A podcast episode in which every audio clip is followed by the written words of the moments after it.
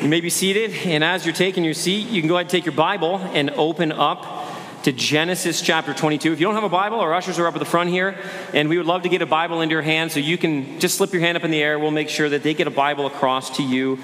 As we mentioned last week, as we kind of kicked off our ministry year theme, we, we love the Word of God. We want to hear from God, and we believe with all of our hearts that God has spoken to us in a book.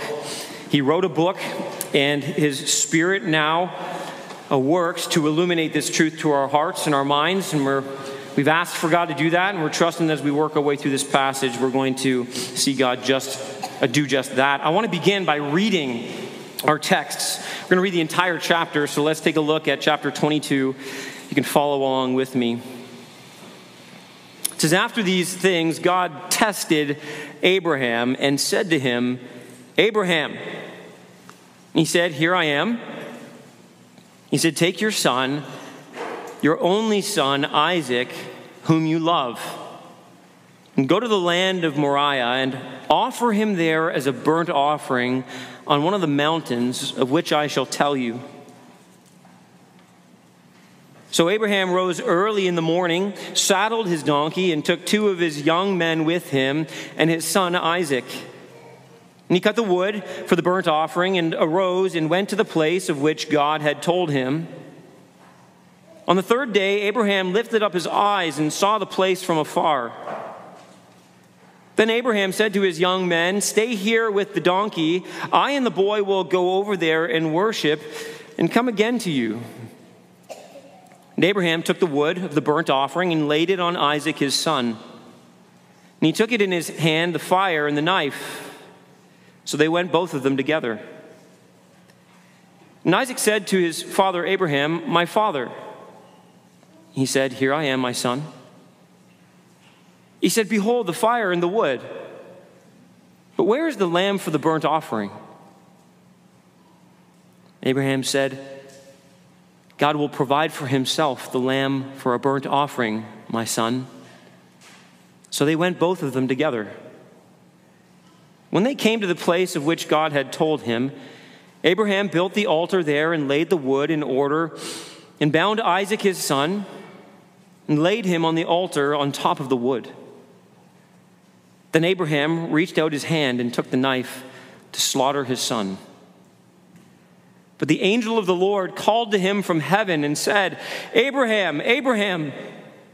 He said, Here I am.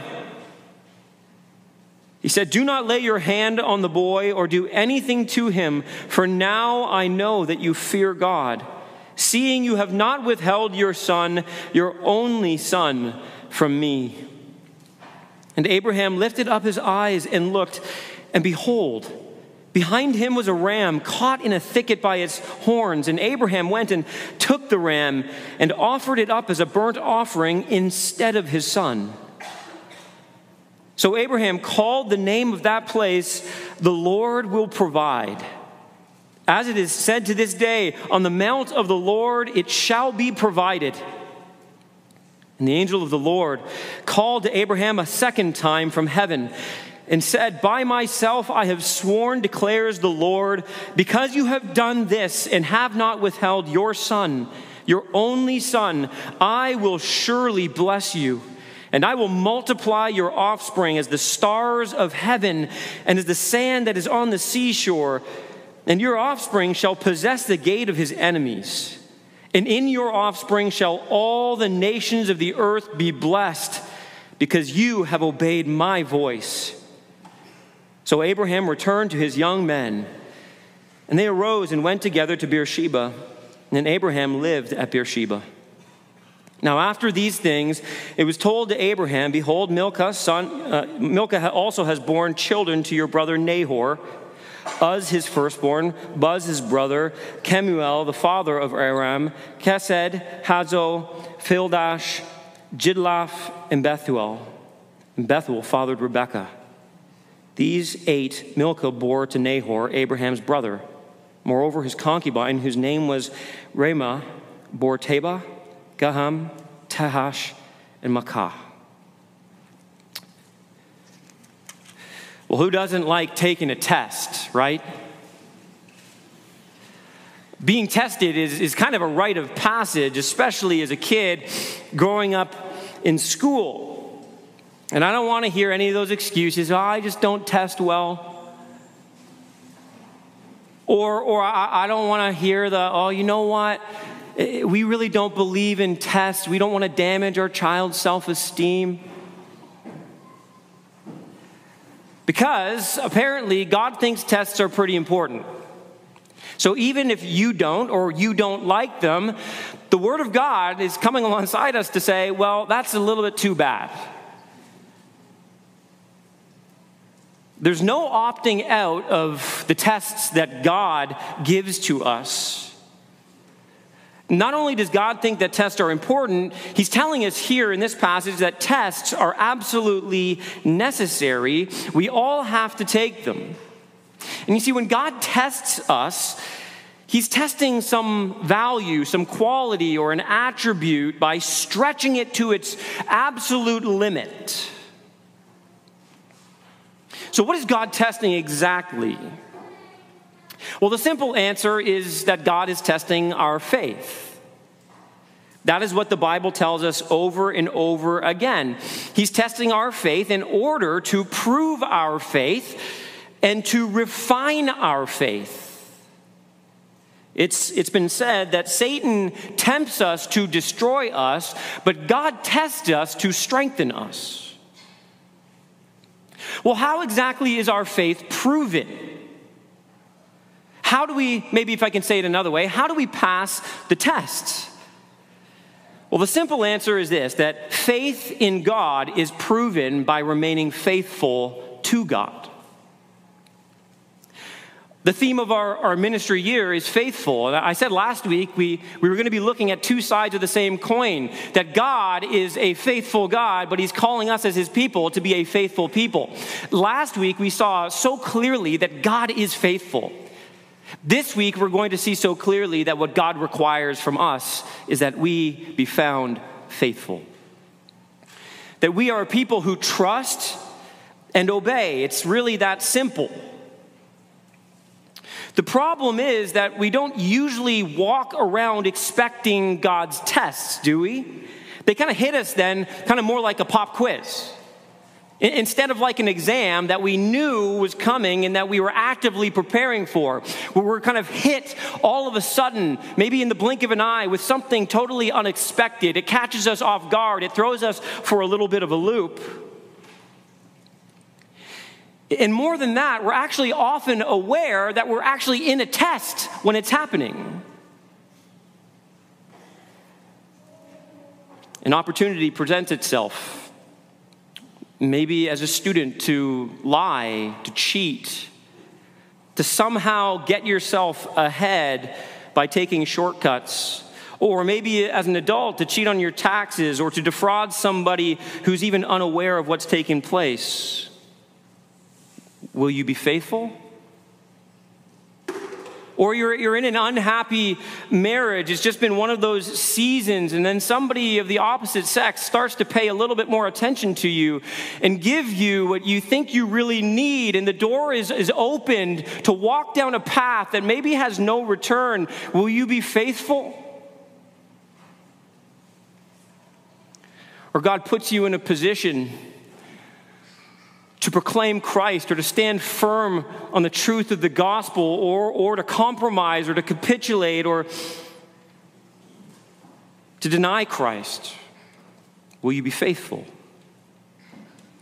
The testing of your faith is multifaceted, but it has a singular objective to strengthen your faith so that you can remain faithful to the very end.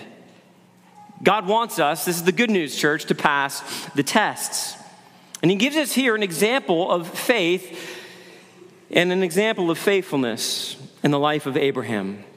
He is, after all, the father of the faith. Hebrews 11 highlights him more than any other individual in the Old Testament as an example of what it means to have true saving faith and to be a faithful person and follower of Christ.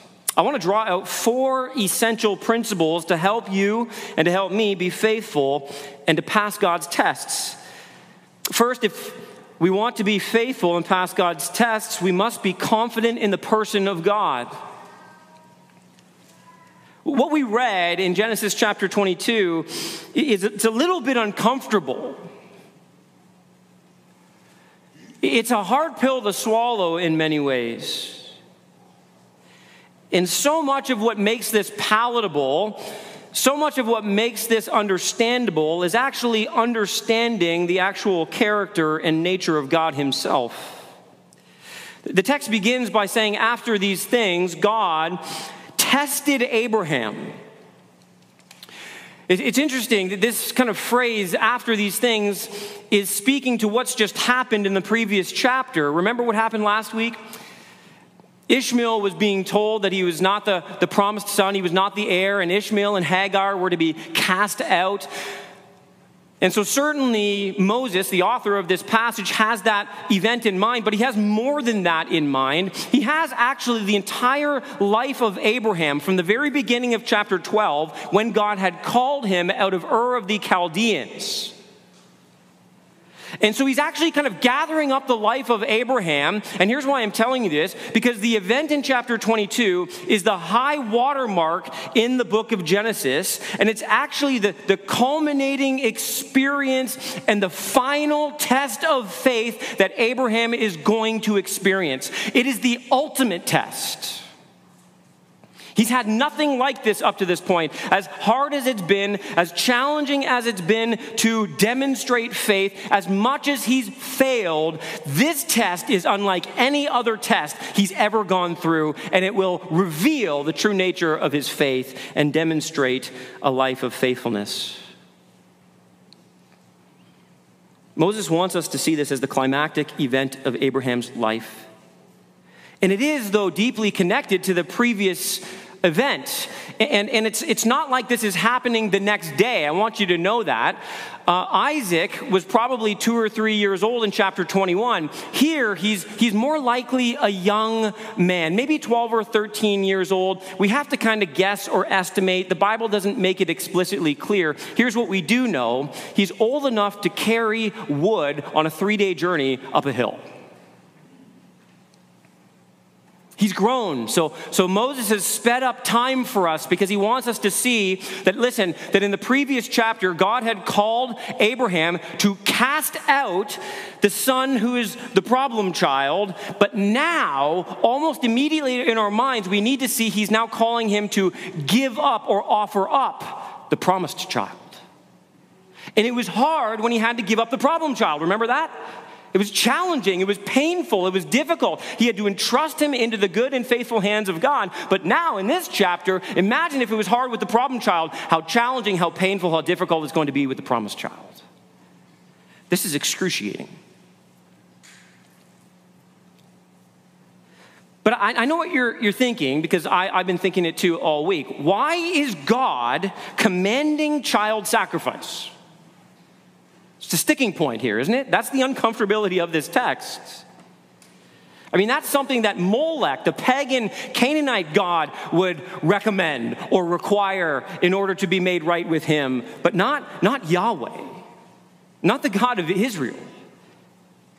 And this command, it produces uh, uh, uncomfortability. And in fact, in the lives of many people, it's produced incredible frustration. Many people throughout the years have appealed to this very chapter and this very story to say, I could never believe in a God who, who asks for such a thing. This God sounds like a, a moral monster. In fact, the, the famous atheist, uh, Richard Dawkins, he appeals to this story in a book that he wrote to describe his utter detest of the God of the Bible. I'll just kind of read you a quick little snippet. He says this He says, This disgraceful story is an example simultaneously of child abuse, bullying in two asymmetrical power relationships, and the first recorded use of the Nuremberg defense I was only obeying orders. He believes that this story is repugnant and the God of the Bible is repugnant as a result, and many people feel the same way. And the truth is, this question nags at us. It's kind of like a rattle, isn't it, in an engine? You know, we start to wonder why it's there. And it actually has the potential, if we're not careful, to shake our very confidence in the person of God. But I want you to see that in order to preempt this faulty conclusion, Moses himself front loads for us one particular word that begins to shape our entire understanding of this passage. And it is the word we've been talking about from the very beginning of this sermon. He says this that God tested Abraham. And in fact, what we're supposed to see is that this God, Yahweh God, is actually nothing like the immoral, petty, pagan deities of the nations. He's superior to them in every way. God did not really require child sacrifice as did the pagan gods, but instead, God is testing Abraham in a very pointed way. So, why is he doing it like this? Here's, here's why. Listen, this is so important to grasp. Because the most difficult tests are often the most revealing tests. The tests reveal our confidence in God Himself. Really, when God really pushes on those pressure points in our lives, He's asking us this question Do you really love God? Do you really love me? Do you really trust me? And if we say yes, then we will obey this God no matter what he asks. It's kind of like when Jesus tells his disciples, If you love me, you will keep my commands. And I want you to notice how God highlights the cost to Abraham by the multiple descriptions of his unique and precious relationship with Isaac. Did you catch verse 2? there's kind of a stair step to it, intentionally, an escalating nature to it. Just catch this, feel the weight of this. He said, Take your son, that could have been enough. Your only son, that could have been enough. Isaac, whom you love.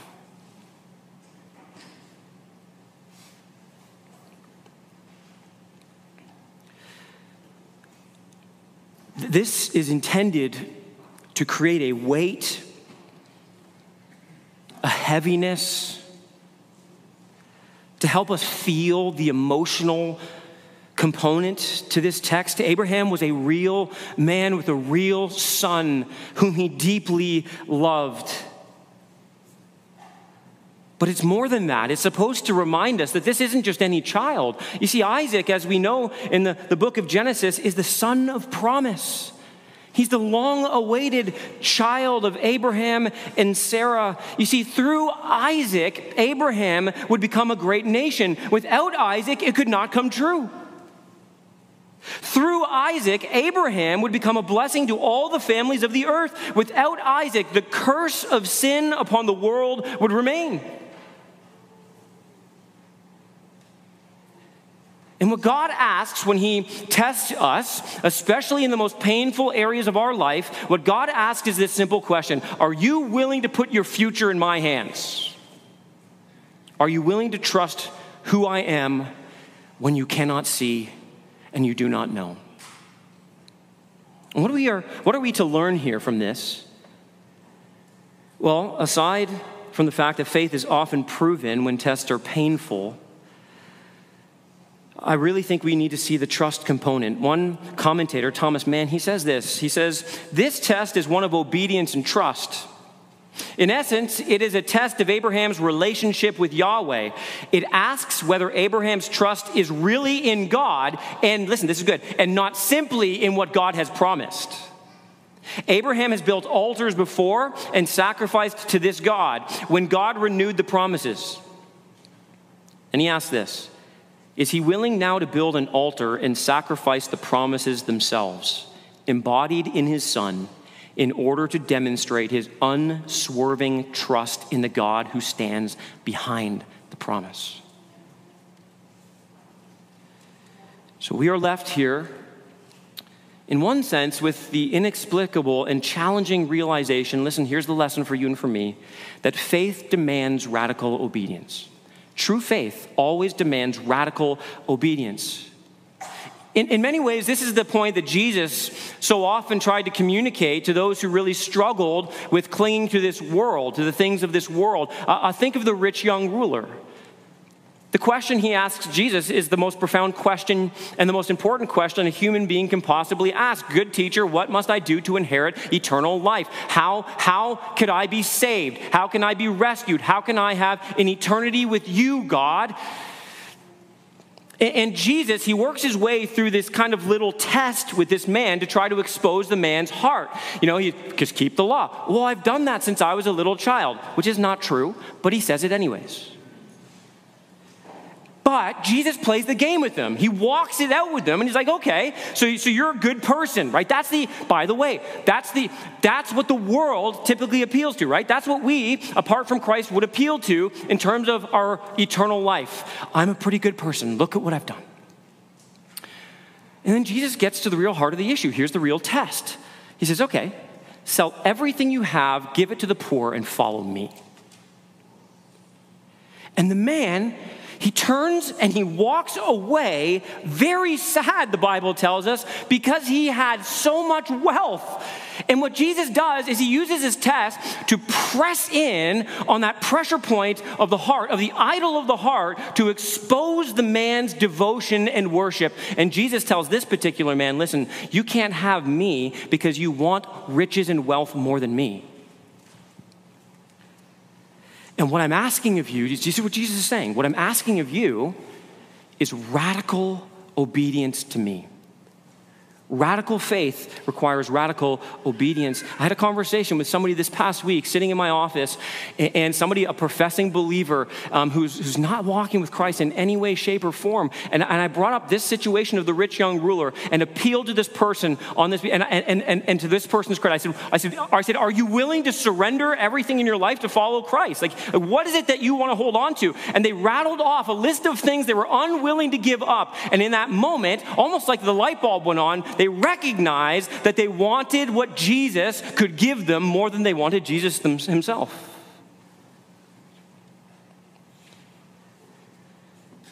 You see, God will press on what you love to help you prove what you love most. He will test your grip on the gift to see if you are truly holding fast to the giver. He's looking to find out, listen, Christian, in all of your tests, is your faith motivated by personal gain or by love of and confidence in God Himself?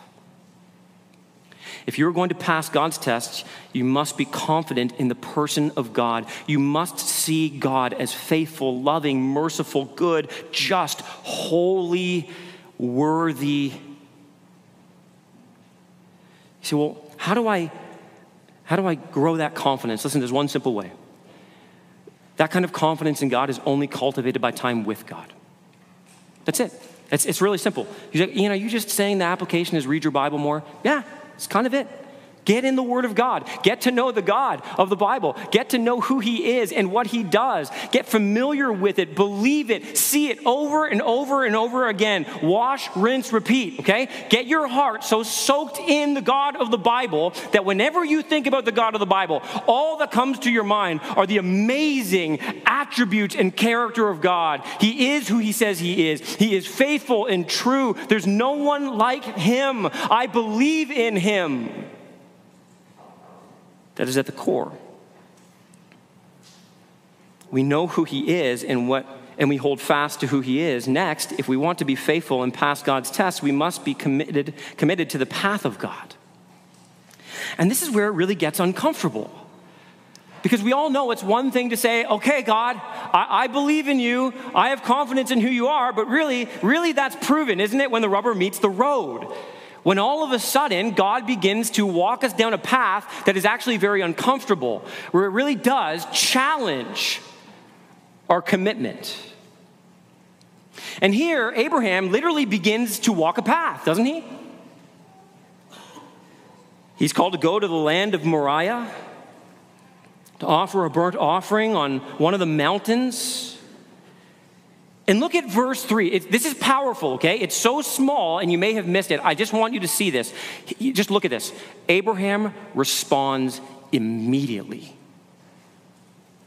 It, it says, So Abraham rose early in the morning, saddled his dog. There's a speed here. You just need to see this. It's like, it's like Moses. It's his only way of telling us, don't you see how quickly Abraham was willing to, obey, to obey? Don't you see the level of commitment that Abraham possessed? He rose early in the morning, saddled his donkey. He took two of his young men with him and his son Isaac, and he cut the wood for the burnt offering and arose, and he went to the place of which God had told him. There's no debate, there's no question, there's no hesitation. This is immediate obedience. And we can speculate endlessly about what went through Abraham's mind that night. Perhaps he was angry, depressed, confused, or some combination of these emotions. Uh, we really don't know. Moses doesn't tell us, tell us. What he emphasizes is Abraham's ready obedience as he moves straight from the divine command to Abraham's preparation for the journey. He wastes no time. You'll notice that on the third day, he looks up and he sees the spot from afar. He's going three days' journey, and this oftentimes in the Word of God signifies a long period of time. Remember, uh, he's walking on this journey. So, three days' walk is not an easy endeavor. And, and, and here's why I think one of the reasons why Moses puts this in here, this three days' length of time, and it's because this is time often tests our commitment. You know, maybe you've heard the phrase time and truth go hand in hand. You ever heard that? Give it enough time and the truth will come out. I think that's absolutely true about faith. Isn't that true? Right? It's, it's one thing. We've all seen this. People profess faith in Christ for a season. Jesus actually tells parables about this, right? The parable of the sower. And, and there are people who give the appearance for a season of time to love Christ, to believe the gospel, to follow. But over time, what begins to happen? Well, all kinds of things happen. Maybe trials come. Satan comes and tempts them away. The cares of the world, riches of the world, there are things that entice them. They pull them away, and they, they prove the true character of their faith over time. God will often, listen, He'll often allow a trial, a test in our life to be for a length of time long enough to truly, to truly reveal our faith and our commitment to Him. There's a, uh, a principle in you know, bodybuilding, and the health industry, if you want to grow your muscles, it requires time under tension. Longer you're willing to kind of allow your, your body to be under tension, the more possibility and potential it has for growth. And here's what I would say this is exactly kind of what God is exposing in Abraham. And part of this is to demonstrate that when Abraham acts, when he responds, what we're supposed to take note of is that this is not just a, a knee jerk reaction. It's not impulsive behavior. This is intentional. It's careful, it's calculated, it's thought out. So, so, in other words, when Abraham kind of gets up in the morning and obeys, he's not just kind of getting up and saying, well, let's just get this over with. You know, like you're on Survivor and you have to eat a nasty bug or something. Like, I'll just go as fast as I can and just try, try to get over. But, but what happens? The longer you sit and think about it, what happens? The harder it gets the more excuses maybe you can begin to come up with. You see, this length of time, in one sense, it guarantees for Abraham and for us, by the way, that his obedience isn't impulsive, it's intentional. It's not rash emotion, but thoughtful commitment. And so, for three days, I just want you to think about this. For three days, every step, he's thinking about what God has commanded him to do. Every step, he's thinking about the fact that he's going to put his son to death. Every, every moment, he's closer and closer to the final destination. The weight of what he's doing, the emotional toll, the psychological toll, the spiritual reality of what's saying, everything just begins to begin to fall on him and weigh on him heavier and heavier and heavier and heavier for three days, he's got to he's to wrestle with the confusion of what's actually happening. For three days, he's maybe thinking about all kinds of ways out of what God has called him to do. For three days, he's, he's thinking, this is the path that God has me walking on, but what if I chose my own path? What if I just, what if I just kind of went around a different way? But he's tried that before, hasn't he? That's, that's actually old Abraham. That's what he always tried to do. I'll do it my way, God, right? Uh, you promised me a child. It's not happening in my timeline. Okay, fine. Me and Sarah will come up with this plan. We'll take Hagar and, and, and we'll have a baby with her, and that'll be the promised child. We'll do things our way. That didn't work out well. Here's what I also want you to see here. What Abraham is demonstrating in his life at this point is incredible growth. He's not the same man. And the test is harder. It's harder and yet he's responding better.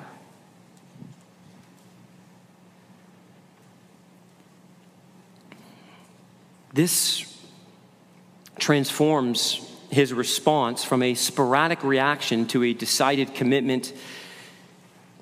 He will walk the path that God has called him to walk.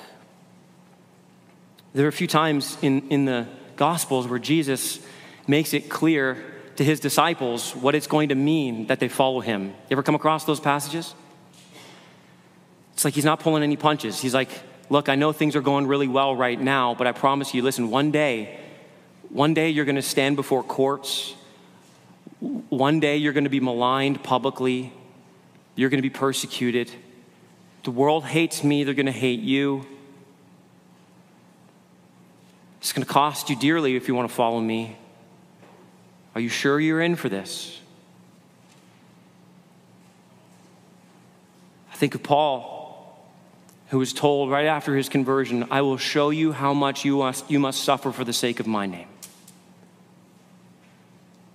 I think of Jesus' words when it comes to salvation. He said this so clearly, right? Like, Again, we, we want to make salvation so, so easy. Listen, it's simple, but it's not easy, okay? It's a very simple, simple reality. The way God saves people is so, so simple, but it's not easy. In fact, what Jesus said was that you need to count the costs.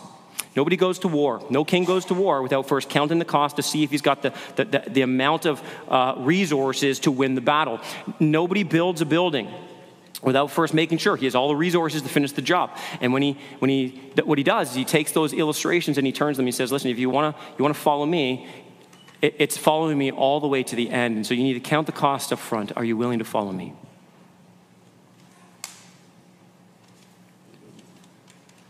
And so, uh, Abraham here, he understands what God requires of him. Those who have decided to follow Jesus should understand what God requires of us. And, and it's a reminder that we must be a people who are committed to walk the path of God. That's the only way to pass God's tests. But, but now comes actually the climax of the test. And this, this, I think, is the most staggering part of this, of this account.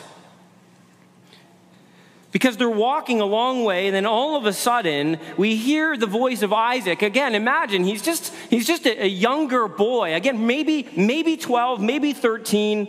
He's certainly not very old. And they're both together. And Isaac says to his father, My father.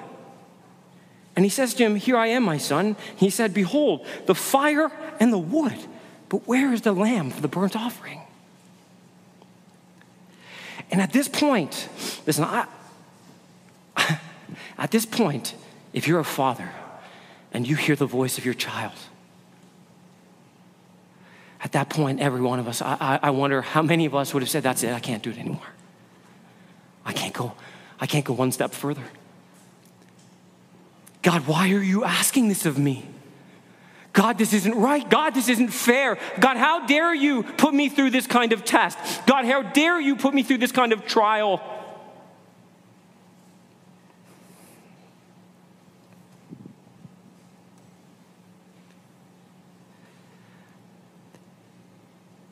But Abraham is unwavering. This text indicates nothing but resolved commitment on the part of Abraham. But what about Isaac?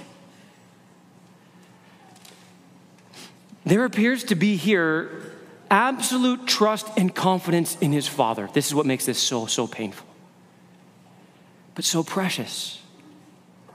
He knows his father, he loves his father. And I think, listen, I think he's committed to the path of God just like his father. And I don't think he's naive. Maybe you're like, well, he really doesn't know what's going on. Actually, I think this is exactly where he figures it out. I think verse 7, he realizes exactly what's happening. He's, he's been paying attention. He's looking around at the scenario, and he realizes they got the knife, they got the wood, but they don't have the lamb.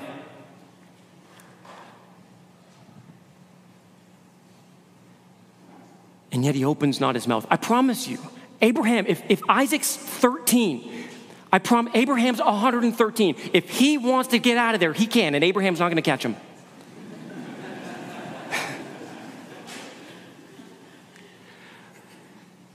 but he opens not his mouth. It's like a lamb who's led to the slaughter.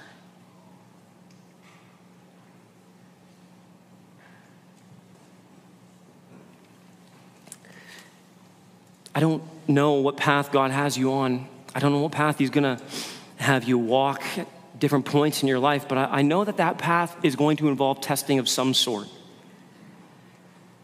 And I, I just want to maybe press into some of you who are in the trial, in the testing, some of you are going to go through it. I just want to ask this question when it gets hard, how are you going to respond? When it's longer than you'd like, how are you going to choose to respond? When it's more painful than you ever thought it could be, how are you going to choose to respond? Will, will you look to the left or the right and, and look to get off the path God has you on? Or will you keep your eyes fixed upon Him and stay the course? Will you remain under the trial? Will you pass the test? Will you stay steadfast in your trust? Will you remain constantly in prayer? Will you be rejoicing always? Will you be faithful? Committed to the path of God. The way out of a test is always through the test. Next, we need to be certain about the provision of God. And verse 8 really is the turning point in this narrative, but it's a staggering statement from Abraham. Where's the, where's the lamb for the burnt offering? Isaac asked. And Abraham said, God will provide for himself the lamb for a burnt offering, my son. So they went, both of them, together. Now, this phrase can actually be taken in one of two ways in the original Hebrew, you can legitimately translate this verse like this Don't worry, my son, God will provide the lamb. Or it can legitimately be translated like this God will provide the lamb, my son. And I think it's that latter interpretation that makes the most sense of this passage. In other words, at this point, he is certain about the provision of God being his son, Isaac. He is absolutely certain about this. He was convinced, by the way, at this moment, he was ab- Abraham was convinced he was about to kill his child. And this is evidenced in this unimaginable scene that just unfolds before our very eyes in the next verses. And, and Moses does something so unique here, something that he hasn't really done uh, this, up to this point in the, the, especially the, the, the Abraham narrative. He slows everything down, he zooms in, and he wants us again to feel this passage right to the very depth of our bones. When they came to the place of which God had told him, Abraham built the altar there. He laid the wood, he built a pyre. He bound Isaac, his son. And then he laid him on the altar on top of the wood. And then Abraham reached out his knife and took the knife to slaughter his son. Say, how? How is this? How is this possible? Here, here is this man, and he has he has his hand raised at this moment above his son with every intention upon driving it into the heart of his very own son. How is this possible? How could he do such a thing? How can he have such faith? Well, there's a little bit of a hint of hope in verse 5. I don't know if you, you caught it there. We kind of moved past it pretty quickly, but he says to his young men, Stay here with the donkey. And the boy will go over there and worship. And then notice these words. Look at this. And come again to you. Abraham is convinced he's going to kill his son, but at the same time, he's convinced he's going to come back with his son. How do you reconcile those two realities? Well, I'll tell you exactly how to reconcile those two realities because we don't have to guess. The author of Hebrews in Hebrews chapter 11 tells us exactly what was going on in the mind of Abraham with that knife raised above his own son. Look at what the passage says Hebrews 11, 17 through 19. I think we got it. And any indication of a passage? No? Okay, I'll quote it for you. By faith, Abraham, when he was tested, offered up Isaac. And he who had received the promises was in the act of offering up his only son, of whom it was said, Through Isaac shall your offspring be named. He considered, here it is, church, listen to this. He considered that God was able even to raise him from the dead, from which, figuratively speaking, he did receive him back. He believed with all of his heart, listen, that though he would kill his son, God was so powerful, he was so mighty, he was so good, he was so true, he was so just, that he would simply bring bring his child right back to life. He had resurrection kind of faith.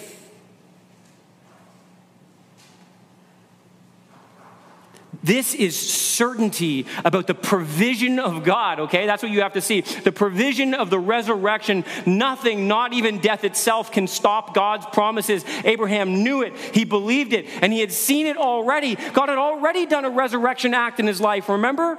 Romans 4 16 and 17 tells us that Abraham and Sarah were as good as dead, but God brought life from their dead bodies.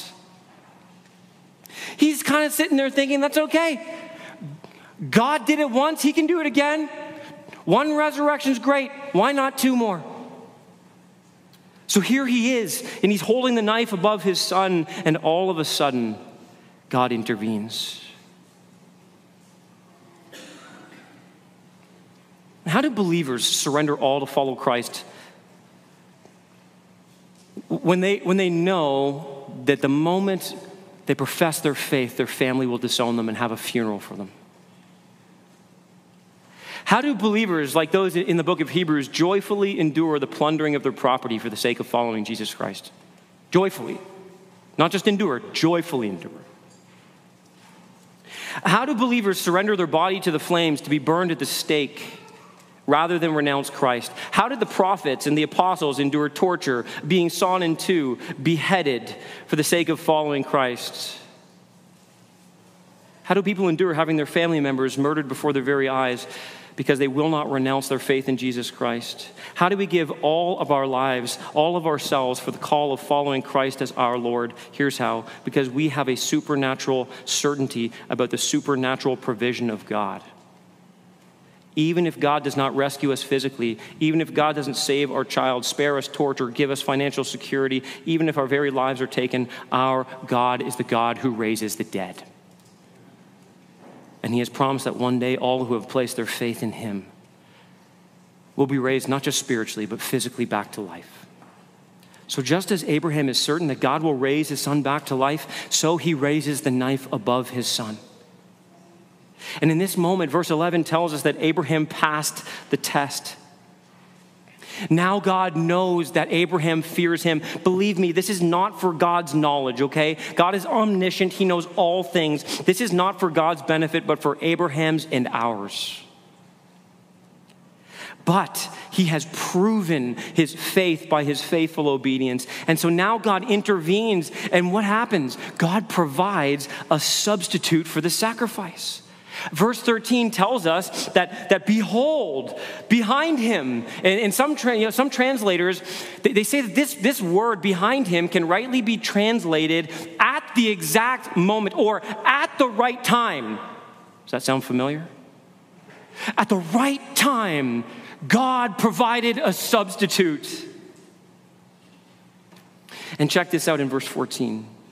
So Abraham called the name of that place, the Lord will provide. You better believe he did. And it is said to this day, on the mount of the Lord it shall be provided. What an awesome and fitting name. And what an awesome and prophetic statement. The Lord provides a sacrifice so that his people may live. The tester is also the provider. The one who calls you to walk the path will never leave you or forsake you, he is with you always. There are some terms here that are really important. I just want to quickly point them out. The, the terms a burnt offering, behold, or appear, that's how that can be translated, and the word ram. They only occur together in this fashion, these three words, in three other places in the Old Testament. And that's in the book of Leviticus, in chapters 8, chapter 9, and chapter 16, all of which have to do with the Day of Atonement in the life of Israel. Where the people of God would offer up a sacrifice to atone for the sins of the people. And there's a sense, I'm telling you that because I think what Moses is doing specifically in Leviticus, is he's actually reaching back to this experience here in the life of Abraham, and he's, he's institutionalizing their experience. He, he's, in, in essence, what he's doing by connecting it to the Day of Atonement and the sacrifice of the ram on the Day of Atonement, what he's telling them is this listen, I want you to see your connection to Abraham. And you, you, the people of God, are all bound up in Isaac you, like Isaac, need a substitute to pay for your sins. And the fact that this happens on Mount Moriah is a fascinating reality because the Word of God tells us in, in 1 Chronicles that Mount Moriah is the location that the temple would eventually be built.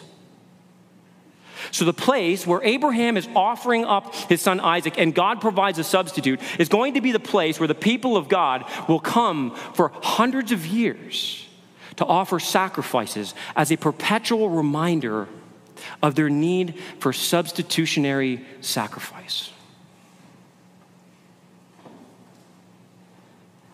And as we go through the tests that God lays before us,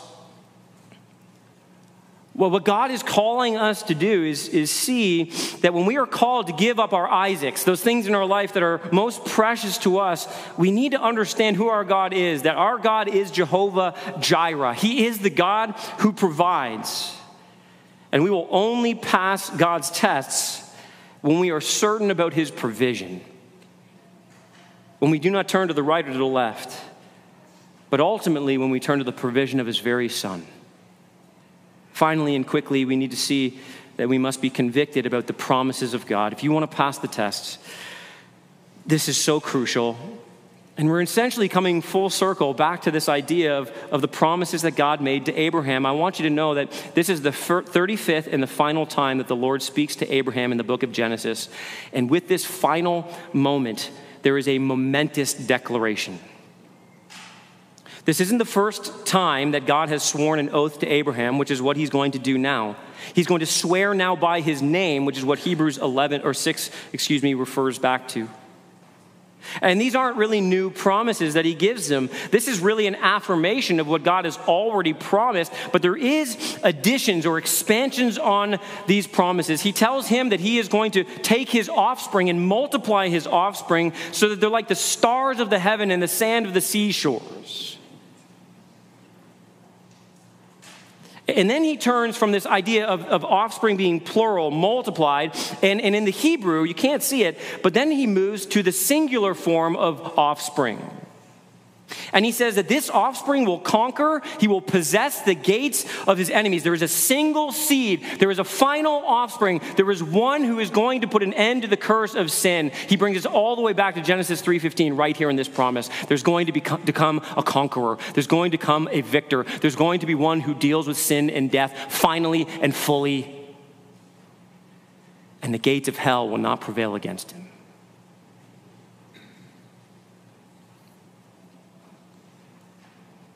Isaac is the seed, and the blessing comes to Isaac because Abraham obeyed. In other words, it was his conviction about the promises, the willingness to choose the giver over the gift, the provider over the provision, the blesser over the blessing, that not only enables him to pass the test, but actually, in kind of a, a, a paradoxical twist, actually guarantees the fulfillment of those very promises. Faith is the assurance of things hoped for, it is the conviction of things not seen. This principle is at the very heart of the gospel itself. God promises you life. Listen, listen. God promises in the gospel to give you life. God promises full forgiveness. God promises you a future with Him in His presence forever. But in order to grab a hold of those promises, He commands that you first come and die so that you may truly live. You have to have such strong conviction about the promise in order to fulfill the command. You have to believe that God is who He says He is, that He'll do what He says He'll do in order for you to do the hardest thing He's called you to do, which is to lay down your own life so that He may raise it back up again. And He ends with this genealogy a genealogy of Abraham's brother, actually and it, it symbolizes multiplication, uh, the birth of another nation. It's almost like he's saying, Look, at, I, I, I am the God who makes nations, and I promise to make you a nation. I promise to multiply you, and I know you're not seeing the fullness of this yet, but it's almost a prefiguring, a picture of what God will ultimately do. He's saying to Abraham what he says to us you must continue to walk by faith and not by sight. But there is a hint here of future faithfulness from God. I want you to see this really quickly. There are 12 sons mentioned in his brother's genealogy. Interesting, 12 sons. But there is one granddaughter mentioned. Did you catch her name? Rebecca. Isaac will soon meet this Rebecca. The two will marry. They will have offspring as God promised. And it will ultimately lead to the final fulfillment of the promise that God made the offspring, the seed, the Savior of the world, Jesus Christ. What tests are you facing today? In what ways are you tempted to disbelieve God's promises, to forget or reject His provision, to forego His path, to question His person? God is calling you and He's calling me to stay faithful. Or maybe for some of you here today, listen, as we transition into communion, listen, for some of you today, God is saying, I have been faithful, and I'm calling you now to come put your faith in me and then live a life of being faithful to your faithful God. God invites you today to have faith like Abraham. And if you've been stumbling and struggling, if you've walked off the path, if it's been a struggle, that's listen, that's okay because this passage reminds us that God is a gracious God. God has made every provision necessary not just to save you, but to sustain you. God provides full and free forgiveness. And so, if you're here today and you're like, man, my life has just been kind of going off the rails, I've been really struggling to be faithful to God, here's, here's the call for you today come back to me, God says. Come back. And as we look at this chapter and we, we think about the Lord's Supper, in fact, we can kind of make that transition. We can take the lights down. And I just, I just, I want you to hear some things as we do this because it's really hard, isn't it, to read this passage without seeing the countless allusions to Christ, isn't it? I mean, just, just let this just sit in your heart for a moment as you, you think about the cross and you think about your Savior, Jesus Christ three days carrying the wood up the mountain on his back, being laid upon the wood as a sacrifice. The total and absolute commitment and willingness to do the will of his Father. The silence in the face of impending death. Like a lamb led to the slaughter, he opened not his mouth. The Son the only Son, the Son whom he loved. You cannot help but see how this entire story points us to the fulfillment of the promise of God. The beloved Son of God who was offered up on a cross of wood on the hill of Calvary. But in that moment, the Father raised the knife. And instead of stopping the sacrifice, he let the knife fall. Because God so loved the world, he killed his one and only begotten Son as a substitute for us. That was not the end of the story. Three days later, he was raised from the grave. The promised seed possessed and conquered the gates of the enemy. And all who repent of their sin and place their faith in him will be raised to life, spiritual life now, and physically on the last day. Paul, alluding to this passage, says in Romans 8:32, "He who did not spare his own son, but gave him up for us all, how will he not also with him graciously give us all things?"